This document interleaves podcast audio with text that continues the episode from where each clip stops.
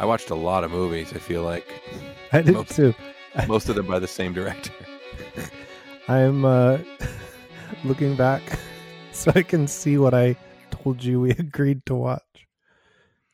I have five movies on my diary, not including watching Little Women and Emma with Shireen Oh boy. streaming. She loved both of them. All right, I'm back to our last week audio fail. So I think Oh. if I scroll down from there, I'll see the movies that we talked about. Right. This is going to be good. Uh, the one non PTA movie that we agreed to watch that was new was Swallow.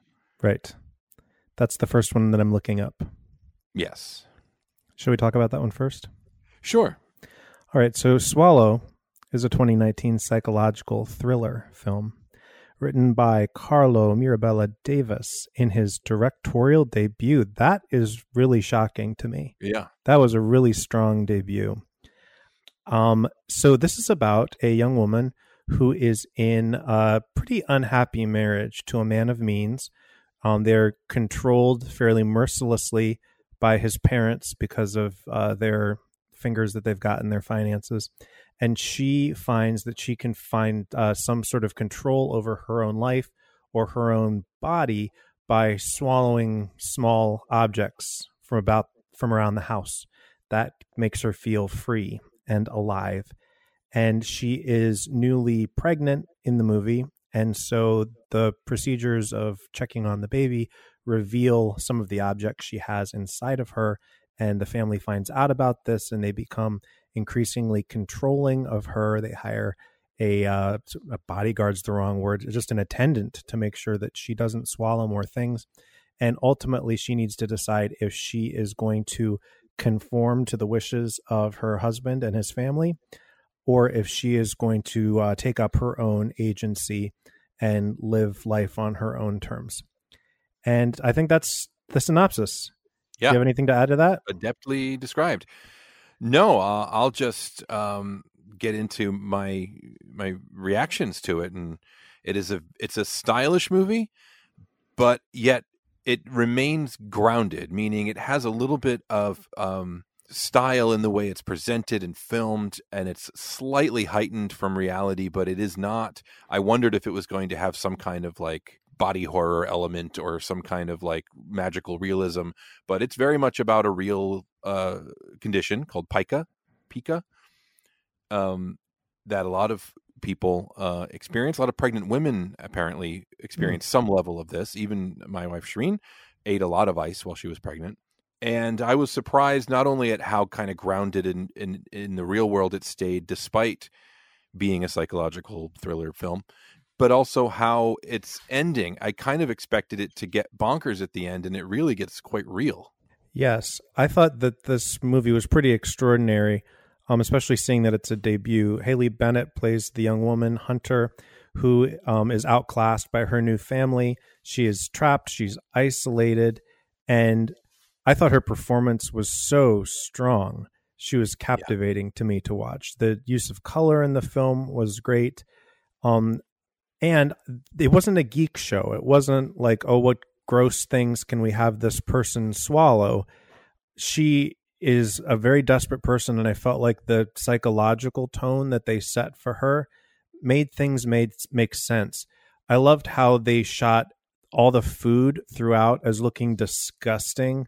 You know, this fancy meal that people have at the beginning, you watch the entire process of the lamb getting slaughtered and by the time it gets to the table, you're like as the person takes the first bite. Um, and contrast that with when she finds the marble, which is the first thing that she swallows, and it just is gleaming in the sunlight, and it's this you know beautiful looking little pearl. Um, you're really seeing it through her vantage point, and all the food that's around just looks awful. Yeah, it's a, it's a it's kind of an experience in empathy for sure, and I love movies like that, um, where it's not over the top. It's very just kind of frank, and you you feel for her. She, to me, she has a she's kind of got a January Jones quality to her, but even more Absolutely. sympathetic. hmm And yeah, I agree with with everything you've you've said. It's uh, it's a startlingly simple and beautiful movie. Uh, it's heartbreaking. She's a very relatable character more than any of the quote you know normal people douchey rich people that she's surrounded by david uh Rashay or rash i don't really know how you say his name but her her uh, father-in-law is a, a, dude i remember from a show called sledgehammer back in the day a, a kind of wacky sitcom about an out of control cop but he's great a great character actor shows up in Coen brothers stuff from time to time her husband was uh loathsome um, but but again, the movie it, it's not a cartoon, and so even he's capable of being somewhat tender with her sometimes, and yet always in a very controlling and possessive kind of way. Um, yeah, themes about a woman's right to choose. I mean, obviously, run through this completely, yeah. you know, overtly. Um, and there's a subplot as well where we get to see just a little bit of her family life where she's disconnected pretty much from her mother. And we come to understand the story um, of how she was uh, conceived. And uh, denis o'hare has an interesting turn as her father that she seeks out. I kind of loved that scene because in a way it's such an unthinkable thing to do to show up to this party all of a sudden uninvited. At the same time she really has nowhere else to go. She's she's trapped and she's haunted by yeah where she comes from, even as she's pregnant. The Pica stuff is odd and kind of an entry point into this this story being weird and interesting. But really, you understand when you see what living her truth entails, the the things she has to walk through and confront just to start to live her life on her own terms. You kind of understand why you know the Pica is, is a quaint alternative to right. to what it actually looks like to inhabit her lone life. She's so lonely, and it seems like everyone in the movie is, but she's the only one who seems to care because they're all from this world of isolation and um, allowing money to matter above all else. It's not such an unreasonable thing for her husband to be so worried about this. It's not just that she swallowed a marble once, like some of these objects could be harmful. If yeah. his concern isn't out of line, his not listening to her or trying to understand her uh, and and just exerting more and more external control on her life and existence makes uh, life completely intolerable for her in that home and she needs to escape. And i thought it was a, a really relatable story about something that is so specific and i really have nothing to relate it to. Um i don't remember the actress's name but she's a familiar face the mother-in-law who maybe gives her the closest thing to a human connection in the family. I think the mm-hmm. therapist is probably the most human person she encounters. But uh, uh, another good performance. The ending, which I won't spoil or talk about too much, is interesting because it's not a full on happy redemptive ending. It just is what it is, and it feels like she kind of passes through, uh, you know, a, a, a chapter in her journey and it's kind of odd the la- literally the last shot and the that extends through the end credits but i found it strangely very moving. Oh i agree. She seems like uh, it wants a different person but also her true self at the end. Just seeing the way that she dresses and carries herself she feels more like an identifiable human real human being than what she was kind of play acting at in the beginning of the film. Um, I mean, I guess if I'm going to nitpick plot things that really don't matter, it's uh, interesting that she somehow still had means that she was able to go to the you know the the doctor and um, I figured once she was out of the house, she would be cut off and wouldn't have any. Maybe I, I think it's wise of the movie not to bother addressing that. Right. I just had questions about how is she doing all this.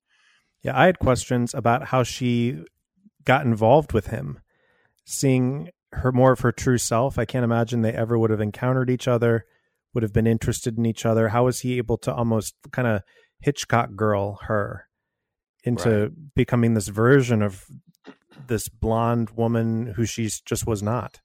Yeah. So um, between this and Blow uh, Blow the Man Down, these were two new releases that just happened to pop on my radar. Unfortunately, I don't have the next. You know, I'm sure there's plenty of interesting stuff out there, but I don't have any like hot new titles for us to focus in on. Yeah, these were two uh, good ones. yeah, and definitely a, a, uh, new director to watch. Yeah. Uh, before we shift into what's going to be, you know, kind of a little mini series on uh, PTA, is there anything else uh, before we shift over into Paul Thomas Anderson. Well, yeah, I, we both watched Lady in a Cage. Oh yes, we did. which I highly recommend to anyone who's sitting at home with nothing to do. This is available. This is Olivia de Havilland and uh, James Caan in his premiere, and it's exactly what it sounds like. Right. This woman right. who has this elevator, open air elevator installed in her um, elaborate, opulent home, um, gets stuck halfway, and she can't get back up. She she's going to fall if she goes down. This is before the time of uh, technology that would allow her to rescue herself. Her son has just left. She there are questions about her relationship with her son, and uh, just intruders come into the house and terrorize her.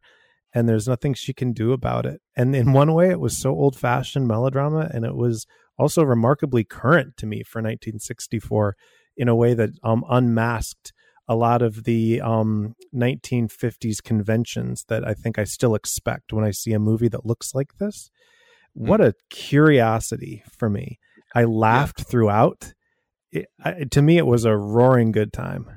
There is a type, as a fan of cheesy movies and mystery science theater, and and I've seen not I've not seen a lot of movies just like this one, but in the genre of like hoodlum exploitation movies where um you know a bunch of like usually they're much worse than this. This is a, a, very interesting version of it but there's usually a bunch of no good hoodlums who are uh you know off on a crime spree and then it's some kind of morality tale about how their parents failed them or whatever.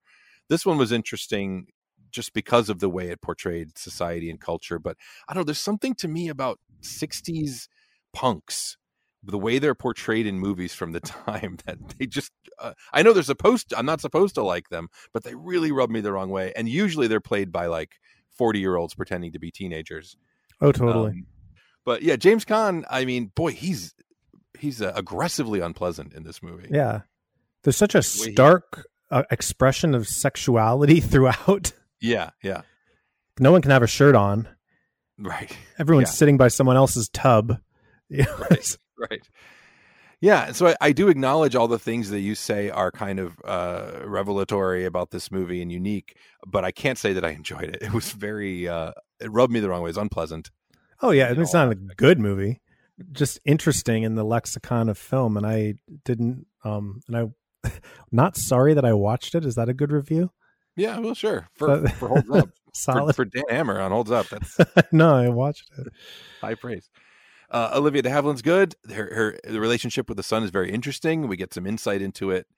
Uh, I would have appreciated more, maybe, if there was more uh, digging into that. But hey, I realized this like a week after watching it. Do they ever follow up on the lady who's locked in the wine closet? No, they don't. so they don't. presumably still there. Yeah, that was uh, brought up in some you know trivia that I was as I was reading through. It was like it's left a mystery as to what happens to this woman, and I was like, well, I hope she escaped because like wouldn't somebody else have come in the house? Wouldn't you knock yeah. on the door? You're right there. The the wino, the drunk guy, boy, that's a, a very uh outmoded character, movie oh, character of the wacky drunk. Right. That's like Marx Brothers territory. Yeah. So old fashioned.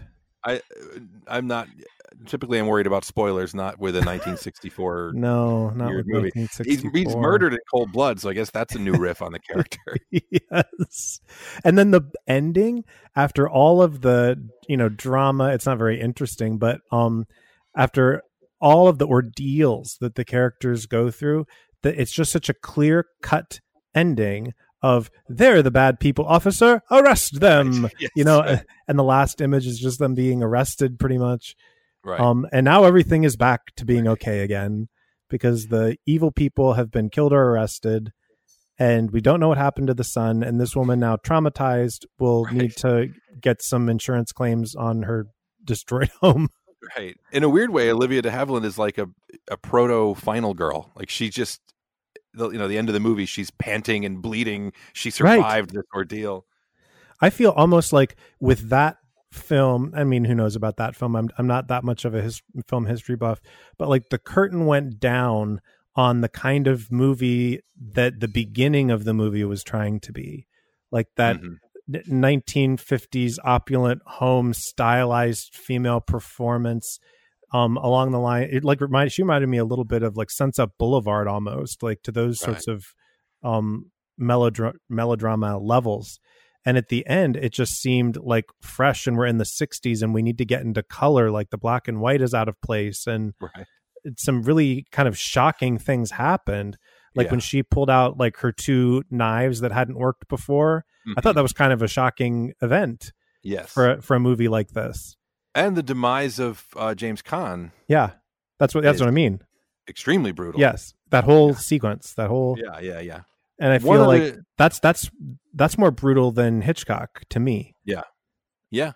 One other thing also, and I'm I'm I could very well be reading too much into this, but there's a scene, you know, a lot of the movie uh, unfolds um with with real tension as she's trapped in the elevator and you know starting to realize that it's a problem and there's this external alarm that she can ring that's supposed to call somebody to help and it really only ends up drawing the the the bad people but there's uh, one little silent moment where some workers drive by in a truck and a black construction worker gets out and he kind of just chooses to ignore it.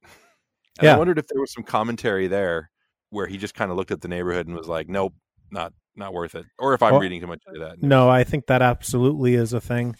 I kind of thought the same thing because there the film zooms in on black people a few times, very very distinctly, very obviously, and it didn't make any remarks further than that about race. Right. But I thought there there's they have it on their mind. Yeah, one of the first images is is some little uh black girls playing Right. in the very interesting opening credits.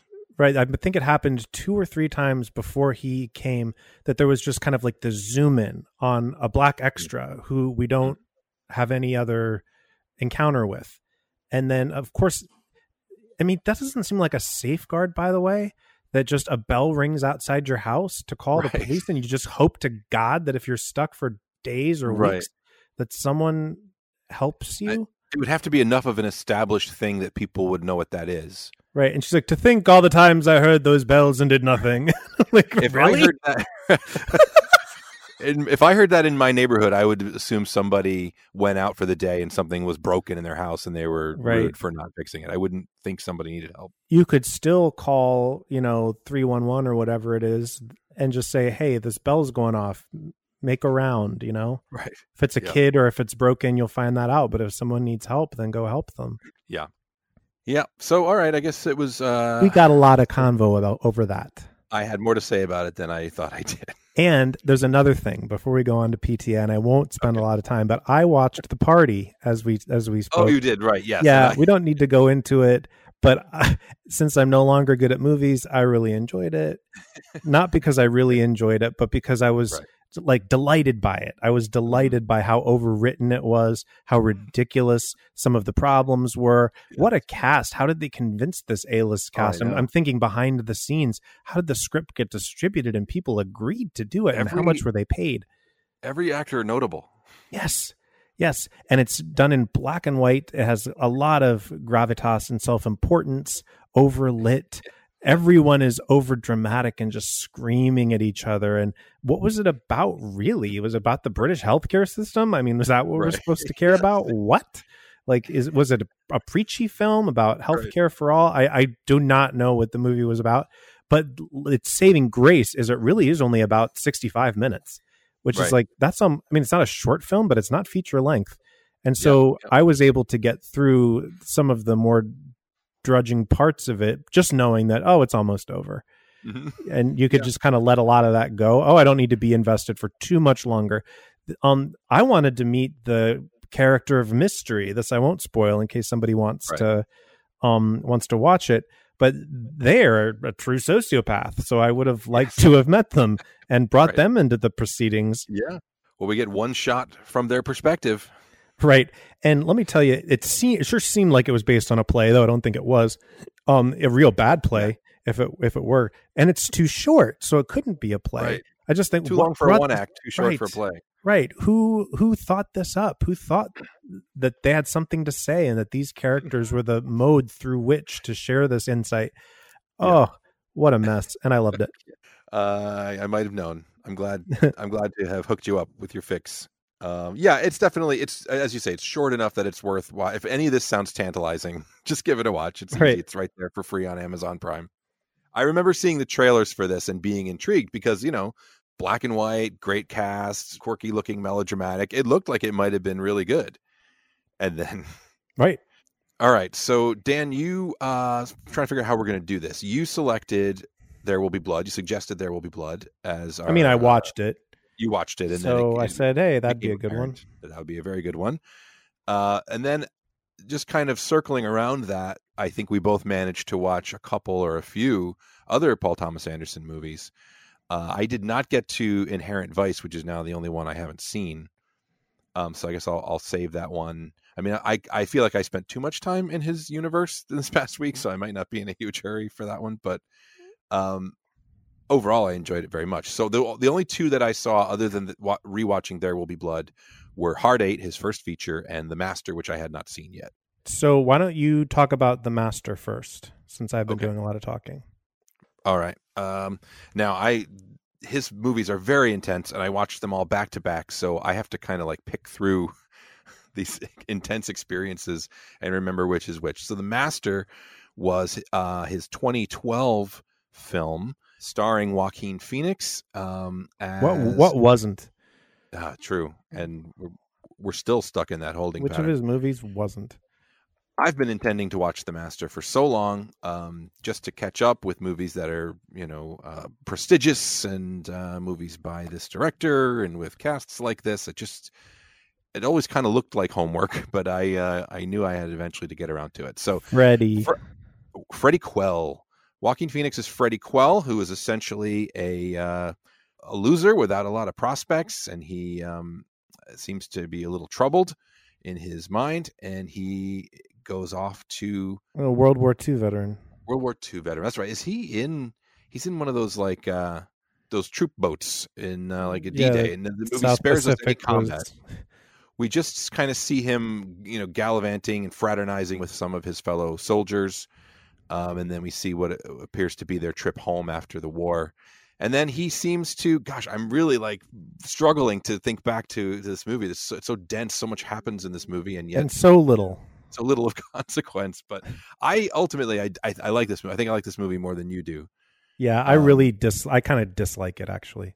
ultimately what happens is the character Freddie Quell finds his way into the company of Philip Seymour Hoffman as Lancaster Dodd, self-authorized philosopher, doctor, author, uh, essentially a stand-in for a L. Ron Hubbard type.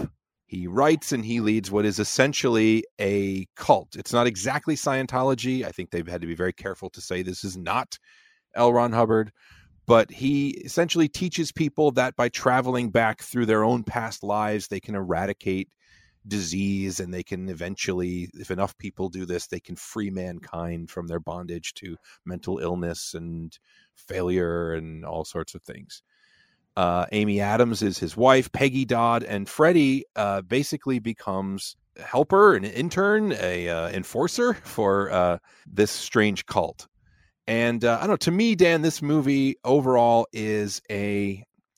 I'm going to compare it to There Will Be Blood, which is awkward because we haven't gotten there yet. But these are both, to me, kind of operatic uh, American portraits of like, he, he- like almost as if Paul Thomas Anderson has picked two uniquely American things and then like smashed them into each other. So in There Will Be Blood, it's capitalism and religion, and here it's like PTSD and and cults.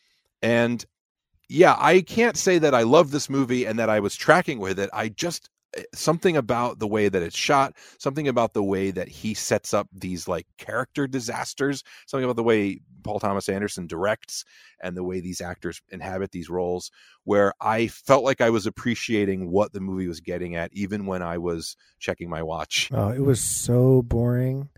I was so bored, and I just wanted it to be over. Like the the uh, premise and synopsis sounds like it should be right up my alley. I, I'd love Mhm. to watch a the unraveling of a of a cult in the mid twentieth century. That sounds great.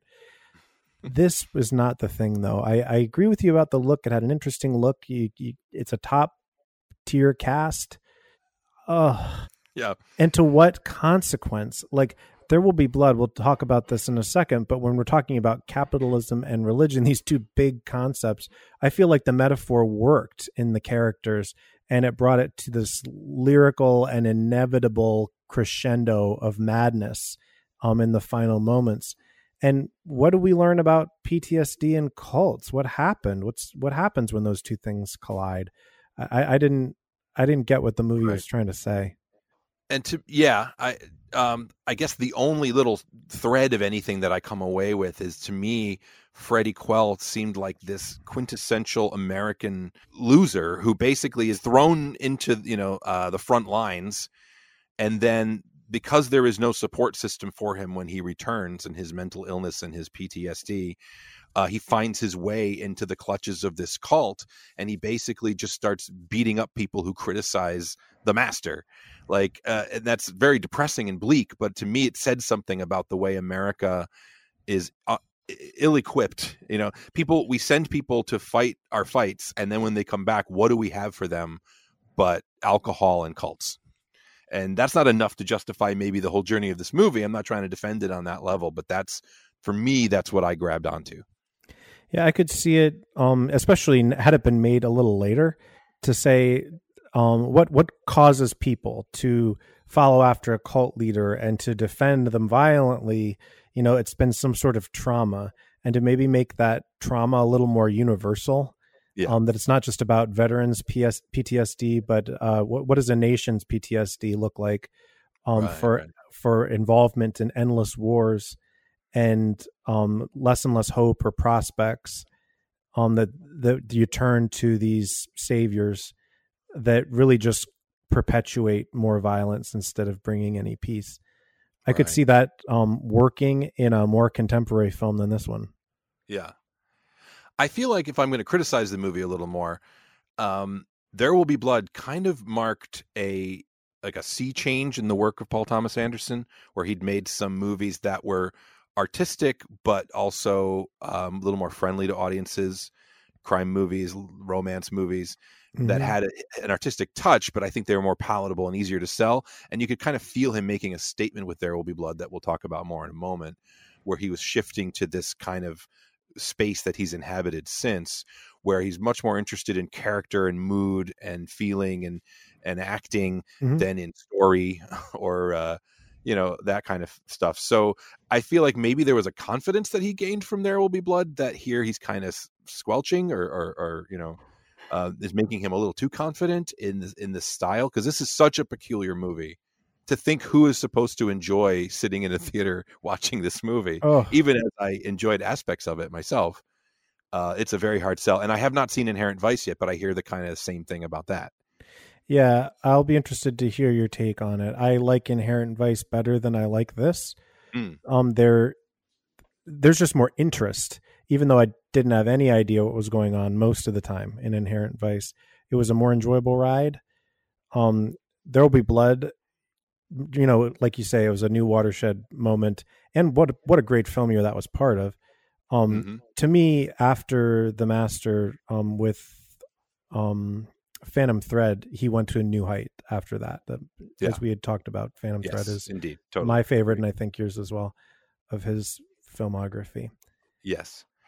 Um, so I'm ready to leave this one behind. I think we have one more maybe to talk about, but I'm inclined to take our break now for a couple of reasons. We've been talking for 35 minutes, and I'm nervous about Zencastr's server issues, and I want to make sure we can get this audio and that we didn't Perfect. just waste 35 minutes. And so, did you see Hard Eight as well? I did. So maybe we'll just give that a quick go, uh, you know, and look at um, kind of the journey of Paul Thomas Anderson between that and the big the big one we're going to revisit. Uh, so let's take a little break and we'll come back and talk about those movies.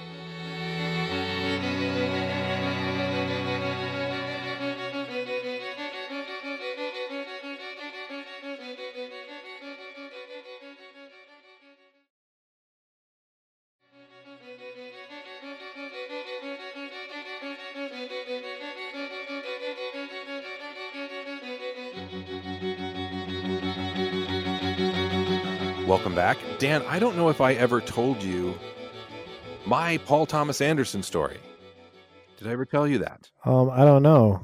It's not much. It's very anticlimactic, but I met him at the Hudson Valley Film Festival in Rhinebeck, New York, in must have been the mid to late 90s. We heard that this was going on. My friend Brian and I, Brian listens to the podcast. What's up, Bry? We went to Rhinebeck uh, to this little art house theater and we saw a tribute to Richard LaGravenese, the uh, screenwriter. And then we went to some somebody's house or estate somewhere for a party. And I don't know how we forced our way in, but we were there. And Paul Thomas Anderson uh, was dating Fiona Apple at the time, and they were there at the party. And my friend and I sat on a couch with them and drank wine and made chit chat. And I was not uh, a good conversation partner, and I don't remember anything that was said or gleaned. I barely knew who he was, but in hindsight, I'd like to think that I inspired his genius in all these great movies we're talking about. Oh, I've always thought that I saw you in his protagonists. yeah, there was actually a huge storm uh, during that. I think it might have even broken a window or something. It got very dramatic, Oh, wow. and uh, then we left.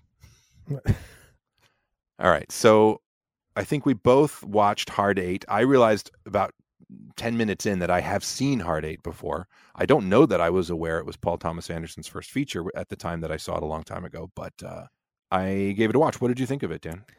I enjoyed the ride. I wouldn't think that this was like one of my favorite movies. I would have wanted to see it at the time because it's impossible to look at it now with uh, the people who are in it because they all became so much more than they are Yes. then now. It is So- a very 1994 or 5, whatever it is, movie. Yes, it's very much of its time. I I mean the performances are good. Um Philip Baker Hall when you mentioned his name I was like I know I know who that is and then you see a picture and oh of course that guy he's in like Yes. everything. Beloved character actor. Um Yeah. John C Reilly to me would not get cast in this today um if he Mhm. were, you know, not 20 years older or whatever. Uh Right. Nor nor Gwyneth Paltrow, but I en- I enjoyed the movie on the whole. We've got um this man played by uh, Philip Baker Hall named Sidney who meets John C. Reilly at sitting outside a coffee shop looking like he has uh, perhaps unhoused or has no prospects. And he offers to take him to where? Not Vegas, but is it Reno or um to Some- teach him like that, yeah. teach him kind of how to beat the system of the house in gambling. And uh, Gwyneth Paltrow plays Clementine, who is a cocktail waitress and uh, knows both of them, ultimately ending up in a relationship with uh, John C. Reilly.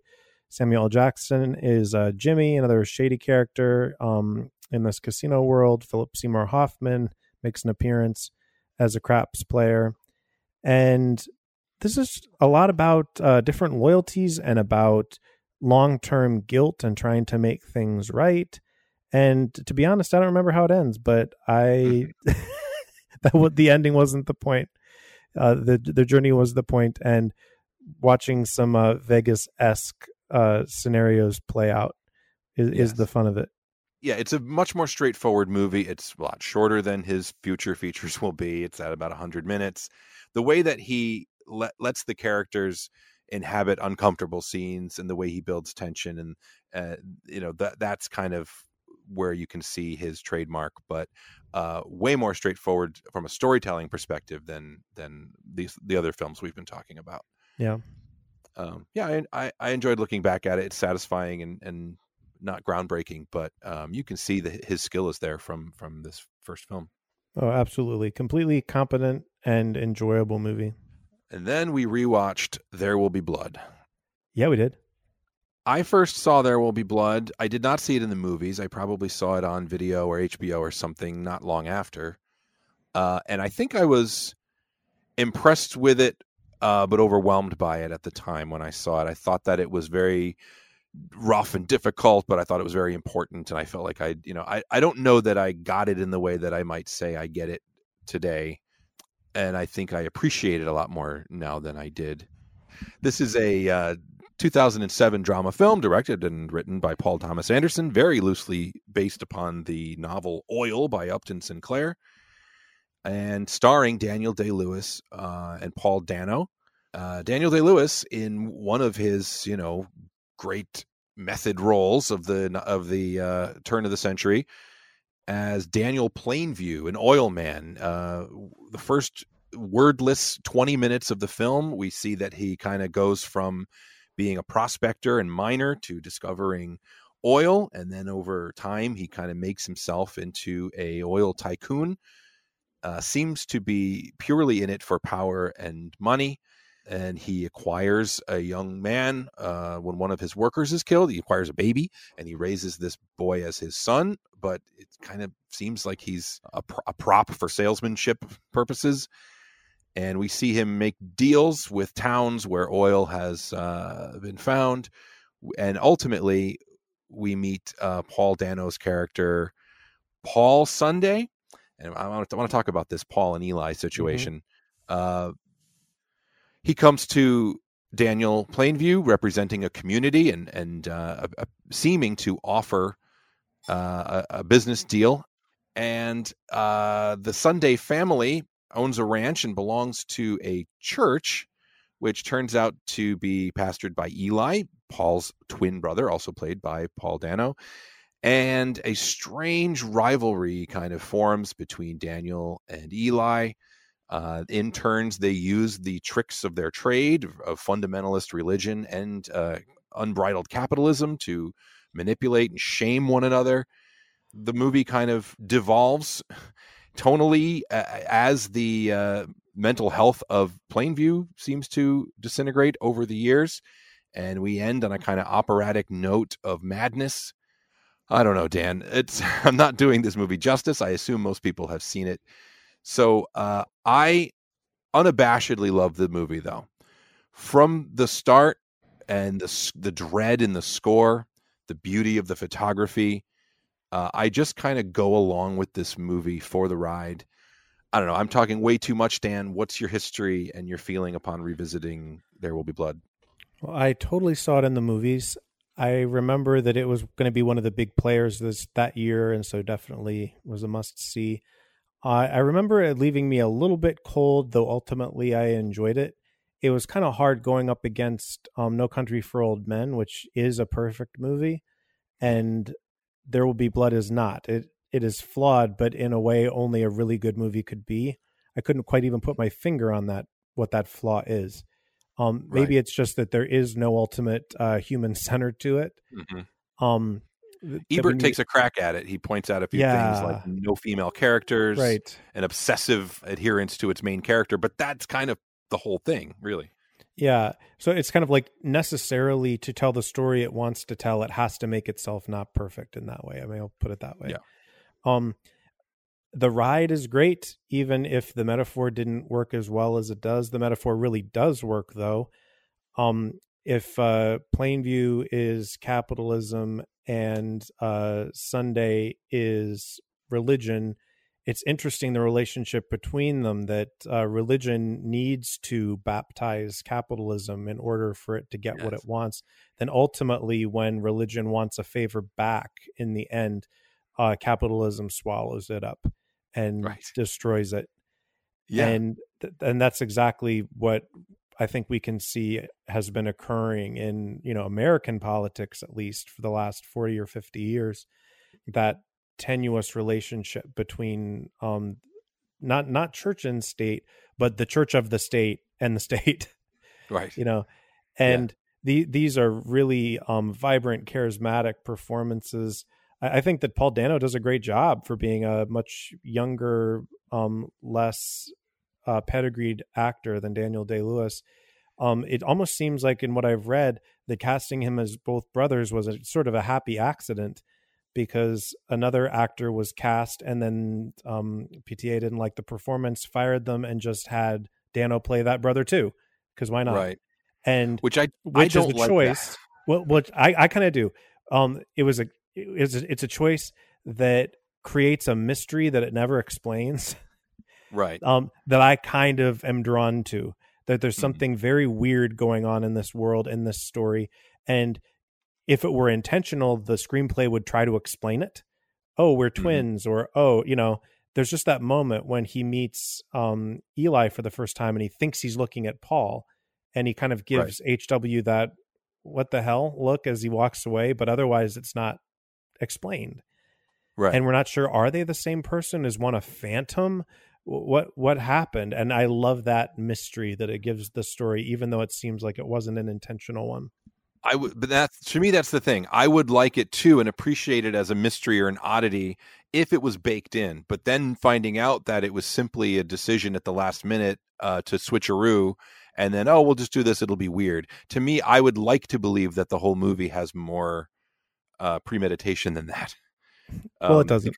that, that's what makes it play. Is if I feel like I'm in the hands of artists who know what they're doing. I, I you know, it seems like it would have been easy to just make it one character if you but i guess they maybe they made that decision too late. Yeah i, I don't know the full story behind it just i read that one little blip. Uh, to the relationship between plainview and sunday and the and the church of the third revelation it is very interesting the back and forth how there are moments when plainview is clearly the one who is morally superior to the church. Right because Absolutely. he's in, you know uh, he's doing everything cravenly and and for the for the uh, interests of business but he's straightening up the town. He's giving people stuff to do. He's he's making sure that this you know old man sunday doesn't beat his daughter. Um, and so there's that weird embarrassment of this guy comes into town uh, just looking for your money and he's got it you know the church can't provide the kind of rigidity and morality that he can. But then of course you over the course of things it's impossible uh, not to see the the deepest evil is in the heart of the oil man mm-hmm. and in that entire industry and the church just kind of looks kind of quaint and useless by the end right he he looks pathetic in that final you know humiliation that even without it he just his even coming there he, right. there was a deadness to him yeah I don't know. Yeah, and before the famous, you know, uh, mm. horrific act at the end, there's the making, the forcing him to say what he forces him to say, right. forcing him to say God is a superstition and whatever else he says. But the false prophet, that, and that is to me that was one of the most resonant things in the in the movie, uh, even more so in 2020, of the ability of of I keep saying capitalism, the ability of wealth and corruption to kind of make religion dance. Yeah. And and the fact that it's so naked, but it's just I don't know, like they they still somehow need and use each other. It's it's remarkable. I can't really articulate it, but I was amazed how this movie felt resonant um, these years later. Yeah, more than ever. I think it was a little ahead of its time, and I I just didn't remember a lot of the story elements. I didn't remember how interestingly it was shot, how good the visuals are throughout, how uh, good the score is. It's um, stark and full of dread. Um, it's very effective. Yeah, uh, but you can see how what an experimental venture it is when he makes a movie, especially one like this or The Master. And you can see in both cases, I'm sure the same amount of artistry and preparation went into it, and it's just a question of how the brew cooks out. I mean, you know, and in there will be blood as we say it's not perfect but it certainly hits on something. It's certainly i mean it's it's indelible and people who maybe aren't even fans of movies like this know the catchphrases from this movie or the you know the the lines and the and at least the the conflicts and types in this movie. It's just something is indelible in the heart of it. Yeah i don't think that i have much more to add than um i liked watching it again. Yeah. Uh, Paul F. Tompkins, one of my favorite comedians, has a very blink and you'll miss him part. He's he's running the town hall in the first town where Plainview goes, and he's the guy kind of quieting everybody down, and he chases him out. Apparently, his part his uh, scenes were longer, but they were cut out. But I always enjoy seeing comedians in being used in uh, dramatic films. We, you mentioned uh, No Country for Old Men being the other big prestige movie this year. They were filming in the same Texas ranch. Oh, were they? At the same time and in fact the pillars of black smoke from certain scenes in this movie interrupted the fi- filming of their of uh, no country for old men and they had kind of a little bit of a clash between the two uh, groups shooting those two movies at the same time huh. well somewhat ironically they yeah. drank their milkshake right which, by the way, that uh, apparently uh, Paul Thomas Anderson claims that whole milkshake bit is actually from transcripts of old uh, court notes. That somebody actually used that analogy when talking about how they stole people's oil. Well, that uh, it's so bizarre and strange. I'm kind of glad that it comes from there, not someone's contemporary mind. Right, right. Yeah, it sounds it does sound weird and anachronistic. Yeah uh, especially since I think it may actually be because the the events of the novel again it's really only very loosely based on the novel it's not the, you don't find this story in that book you just find a similar character with a completely different name but it also takes place in the 30s whereas this movie's transposed earlier to the turn of the century and then it's its its ending is around the, the 20s mm-hmm. somewhere also notable that year was uh, michael clayton and juno were the other oh uh, wow wow yeah. yeah. Well, uh, there will be blood gets the old holds up treatment. Take that. Stamp it. Still holds a good up. movie. so we said so. That that indelible movie that everybody knows about. Mm, right. Uh, we are here to acknowledge it can still be viewed. It can still be viewed. It's okay. Still available. All right, Dan. Uh, well, it's fun to talk about movies with you. Always. I'm going to try and keep an eye out for new releases that can actually be seen. Yeah, I went to rogerebert.com and I noticed that the front page is littered with new things, and I'm wondering how to see them. Yeah, I saw that too. I didn't um, do anything beyond see them. Yeah, and wonder. All right, so that it or what? That's it. this has been our podcast. We've been Dan and Josh. You can follow us both on Twitter and Letterboxd. The show is at Holds Up Pod on Twitter. Our music, as always, is by Jonah Rapino. And thank you very much for listening. We'll catch you next time. Goodbye.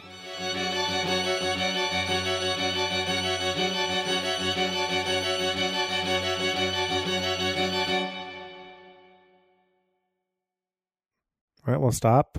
Get my audio.